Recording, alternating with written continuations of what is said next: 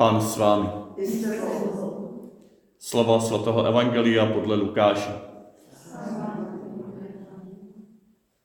Zákonník se chtěl ospravedlnit a zeptal se Ježíše, a kdo je můj bližní?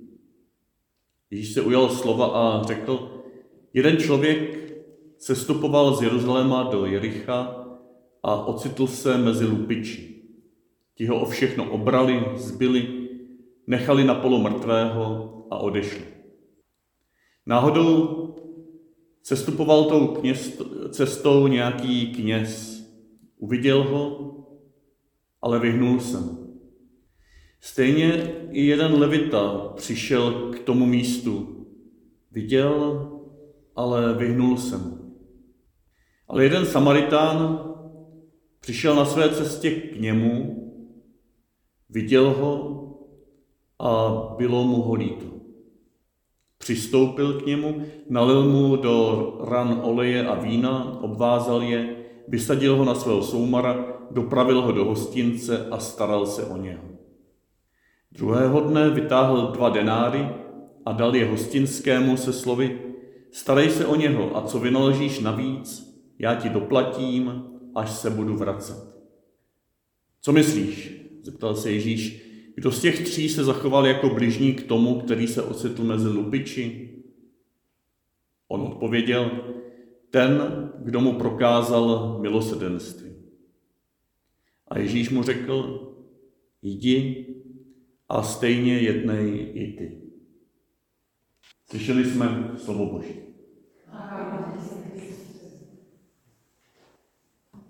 Minulý pátek jsme se zaměřili na ty lupiče, na ten začátek.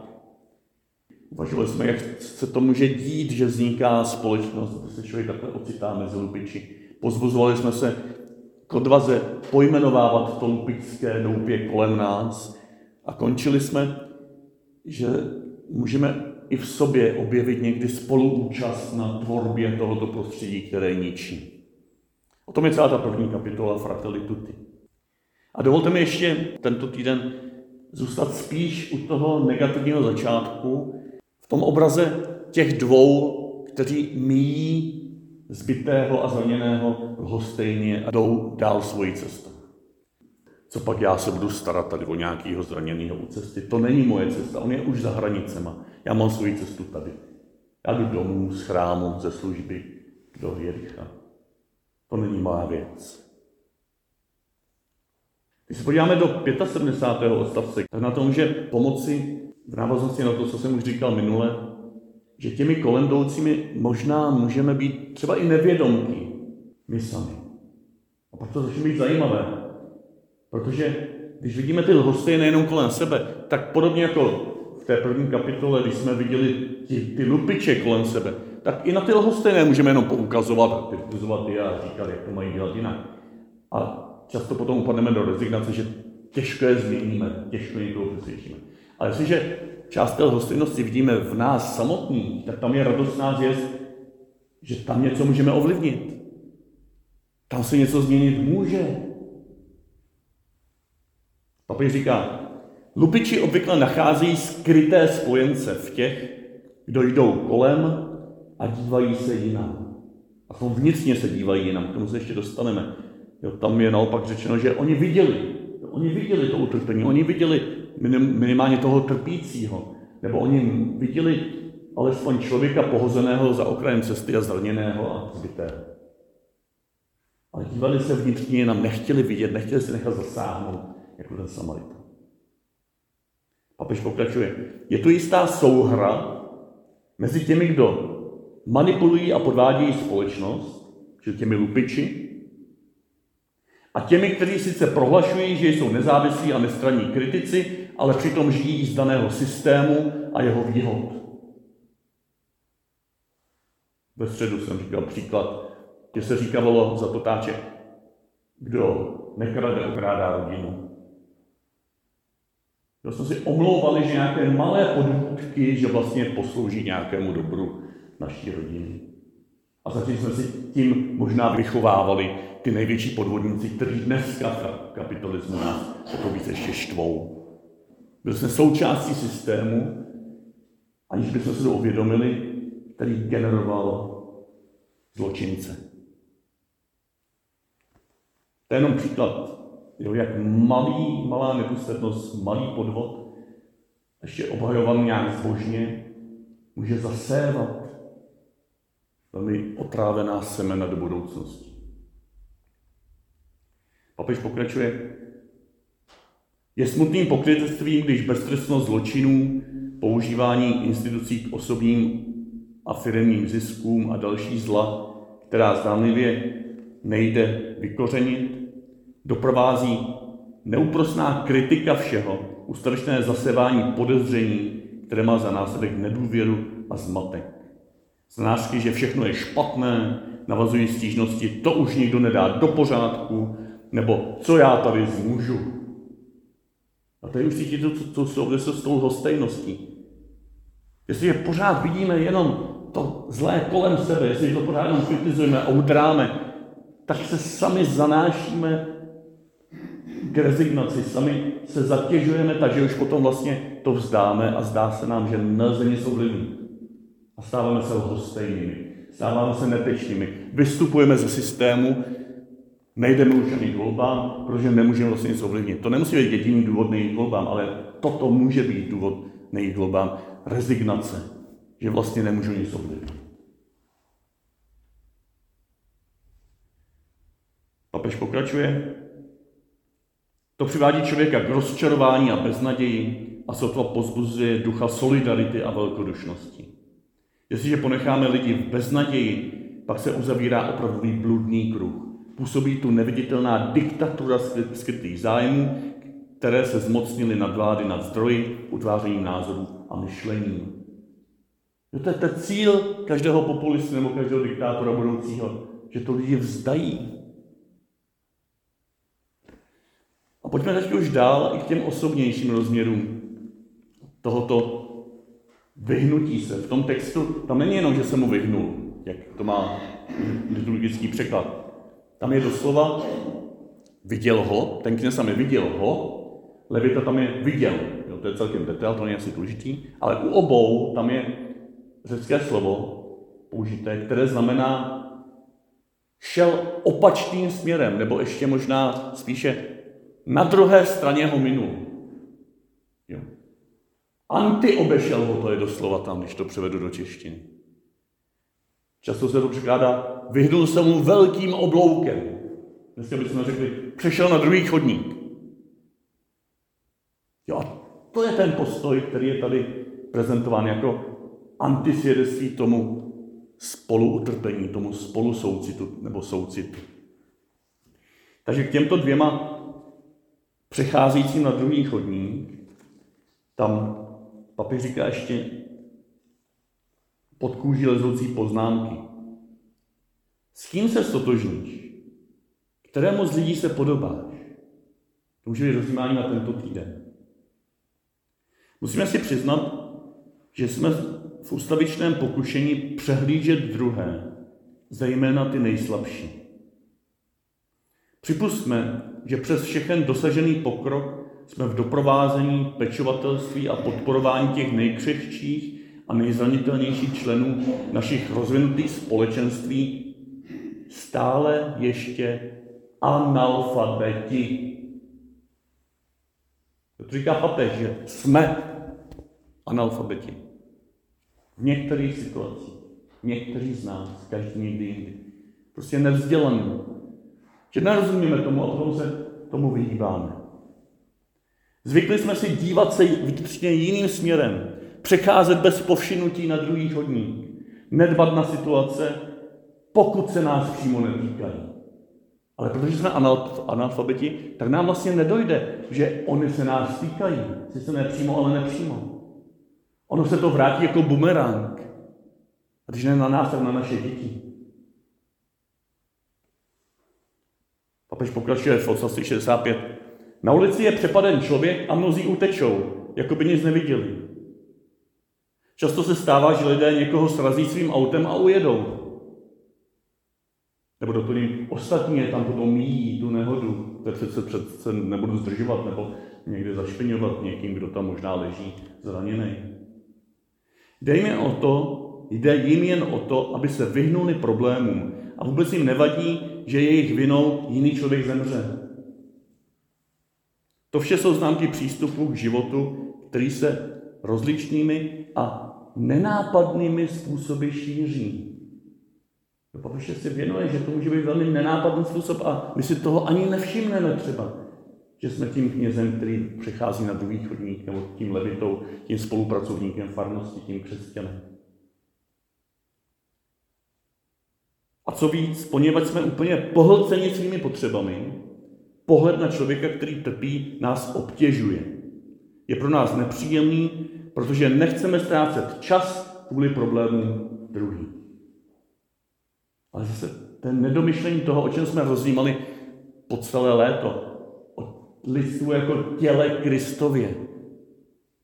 Pavel potom později řekne v Korintianech, když trpí jeden úd, trpí všechny údy. Toto, když nám nedojde, tak si budeme myslet, že to není můj problém. Ale jestliže to je problém lidstva, tak to je můj problém. Možná problém dětí to bude. A já ho možná můžu začít řešit. Nebo zasévat vedle těch jedovatých semen, zasévat něco zdravého. Něco, co s časem vytlačí ten jedovatý kořen. To jsou příznaky, pokračuje papež, nezdravé společnosti, která usiluje o rozkvět, ale k utrpení se obrací zády. Pak ještě jeden citát z 67.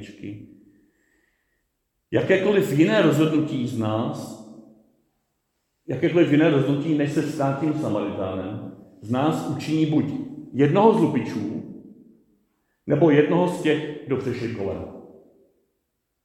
Takže dost radikálně vlastně říká, není jiné cesty, není, tady jsou ta tři cesty, jo? není čtvrté cesty. Buď jsme tím Samaritánem a opravdu se učíme spoluúčasti, spolu milosrdenství a pomoci, a nebo jsme buď ti, co to konají, to zlo, anebo ti, kteří předtím zavírají oči a tím na to mají spoluúčast. Lékem je se stát tím Samaritánem. Vytlačit tyto dva postoje, aktivního zla a pasivního zla. To, že vidím, ale nekonám, to je pasivní zlo, to je spoluúčast na zlo. Ať už v politice, ve společnosti, v obci a i v těch nejbližších vztazích. Je otázka, jak nebýt spoluúčastný, ale to už je téma těch dalších kapitol. A tak mi dovolte, abychom tuto úvahu uzavřeli pokusem schrnout příčiny, nebo možné příčiny, proč se člověk stává lhostejným. Proč se z člověka stává někdo, kdo jde svou cestou, vidí bolest, ale přichází na druhý chodník. Mě napadly čtyři, když to zjednoduším, čtyři takové důvody, dávám je k vašemu rozjímání, vy si je už sami roz, rozveďte. Za prvé, neporozumění té situaci nebo nevědomost. Já to sice vidím, ale nerozumím tomu. Jo, nedochází mi, že tam je nějaká bolest. Že tam je nějaký problém.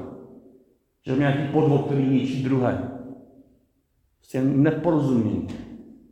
Nerozumím tomu a tak se o to nestarám.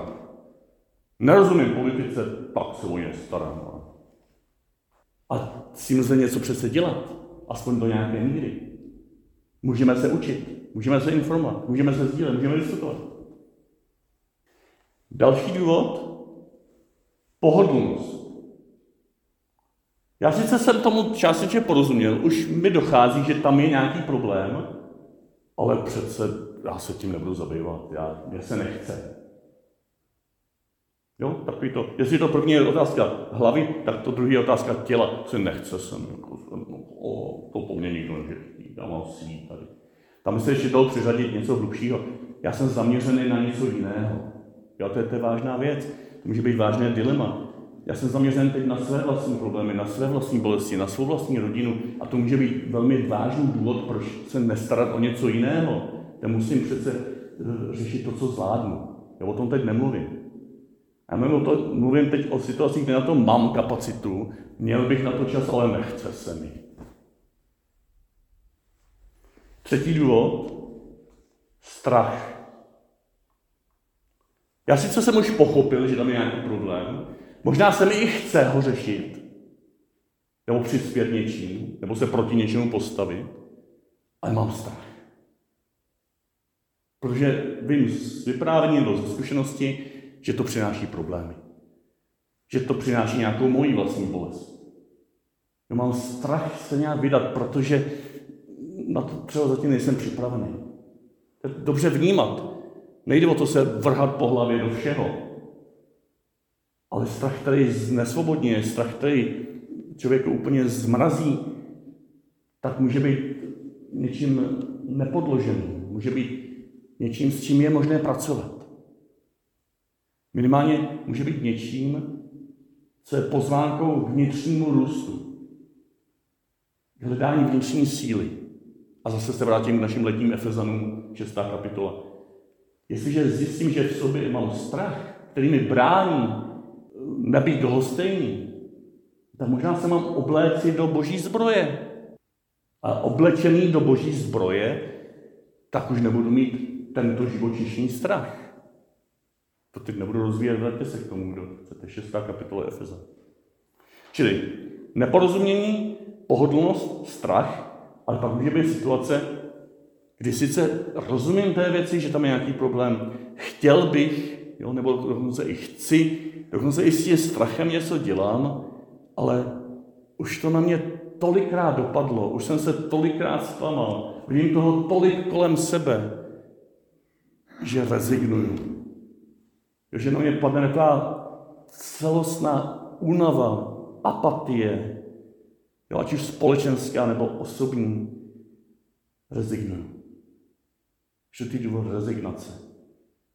Rezignace je nemoc opravdu poctivě se snažících lidí, vědoucích lidí, ochotných lidí, lidí, kteří nemají strach nebo neměli strach, a rezignace je potom nemocí, která na nás dosedne, když se to všechno sečte a já unaveně to vzdám. To je unava vnější opravdu, že na to už nemám, nebo vnitřní, už, už nemám naději, protože se nic nedaří. A tak jestliže jdeme svojí cestou, jakožto zbožní křesťané, tak se můžeme pozvat k novému začátku. Papež v té 77. říká, každý den nám nabízí novou příležitost, novou možnost. Neměli bychom očekávat všechno od těch, kdo nám vládnou. To by bylo dětinské. My sami máme prostor, který potřebujeme pro spoluzodpovědnost ve vytváření a zakládání nových procesů a změn. Zapojíme se aktivně do obnovy a podpory naší zraněné společnosti. Dnes máme velkou příležitost projevit svůj vrozený smysl pro bratrství. Být milosrdnými Samaritány, kteří nesou bolest zranění druhých lidí, místo, abychom vyvolávali ještě větší nenávist a zášť. Můžeme začít z dola a od jednoho případu k druhému jednat na co nejkonkrétnější a místní úrovni. A potom jít dál k nejširším obzorům naší vlasti a celého světa, s tou samou péčí a starostlivostí, jakou prokázal Samaritán každé ráně zbytého muže. Vyhledávejme druhé. Zabývejme se světem, jaký je, bez strachu, z bolesti nebo bez pocitu nedostatečnosti. Protože zde objevíme všechnu dobrotu, kterou Bůh zasadil do lidských srdcí. Obtíže, které se jeví příliš velké, jsou příležitostí k růstu a ne důvodem pro smutnou rezignaci, která může vést jenom trpnému přijetí věcí. Nejsme na to sami.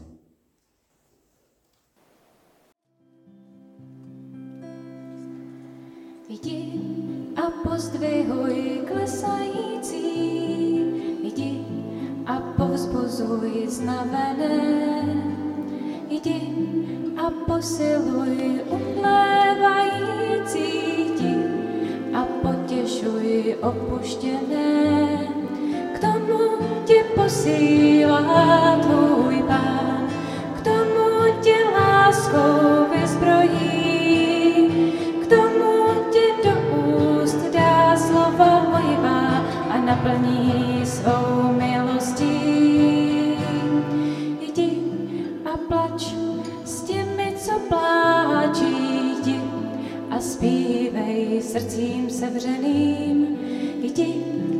co přímo k smrti kráčí, jdi k lidem ve tmě ztraceným, k tomu tě posílá tvůj pán.